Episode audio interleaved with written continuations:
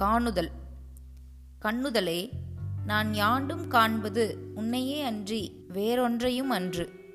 உன்னை காண்பதற்கிடையில் காணாதவன் போன்று கலங்கி நிற்கிறேன். காணும் தன்மை எல்லா உயிர்களுக்கும் உண்டு.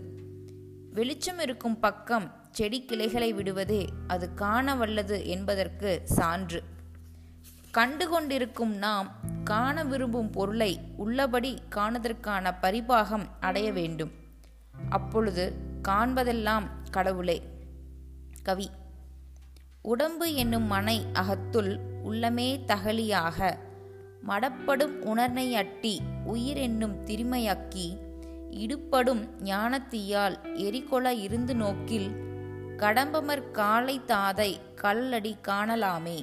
அப்பர்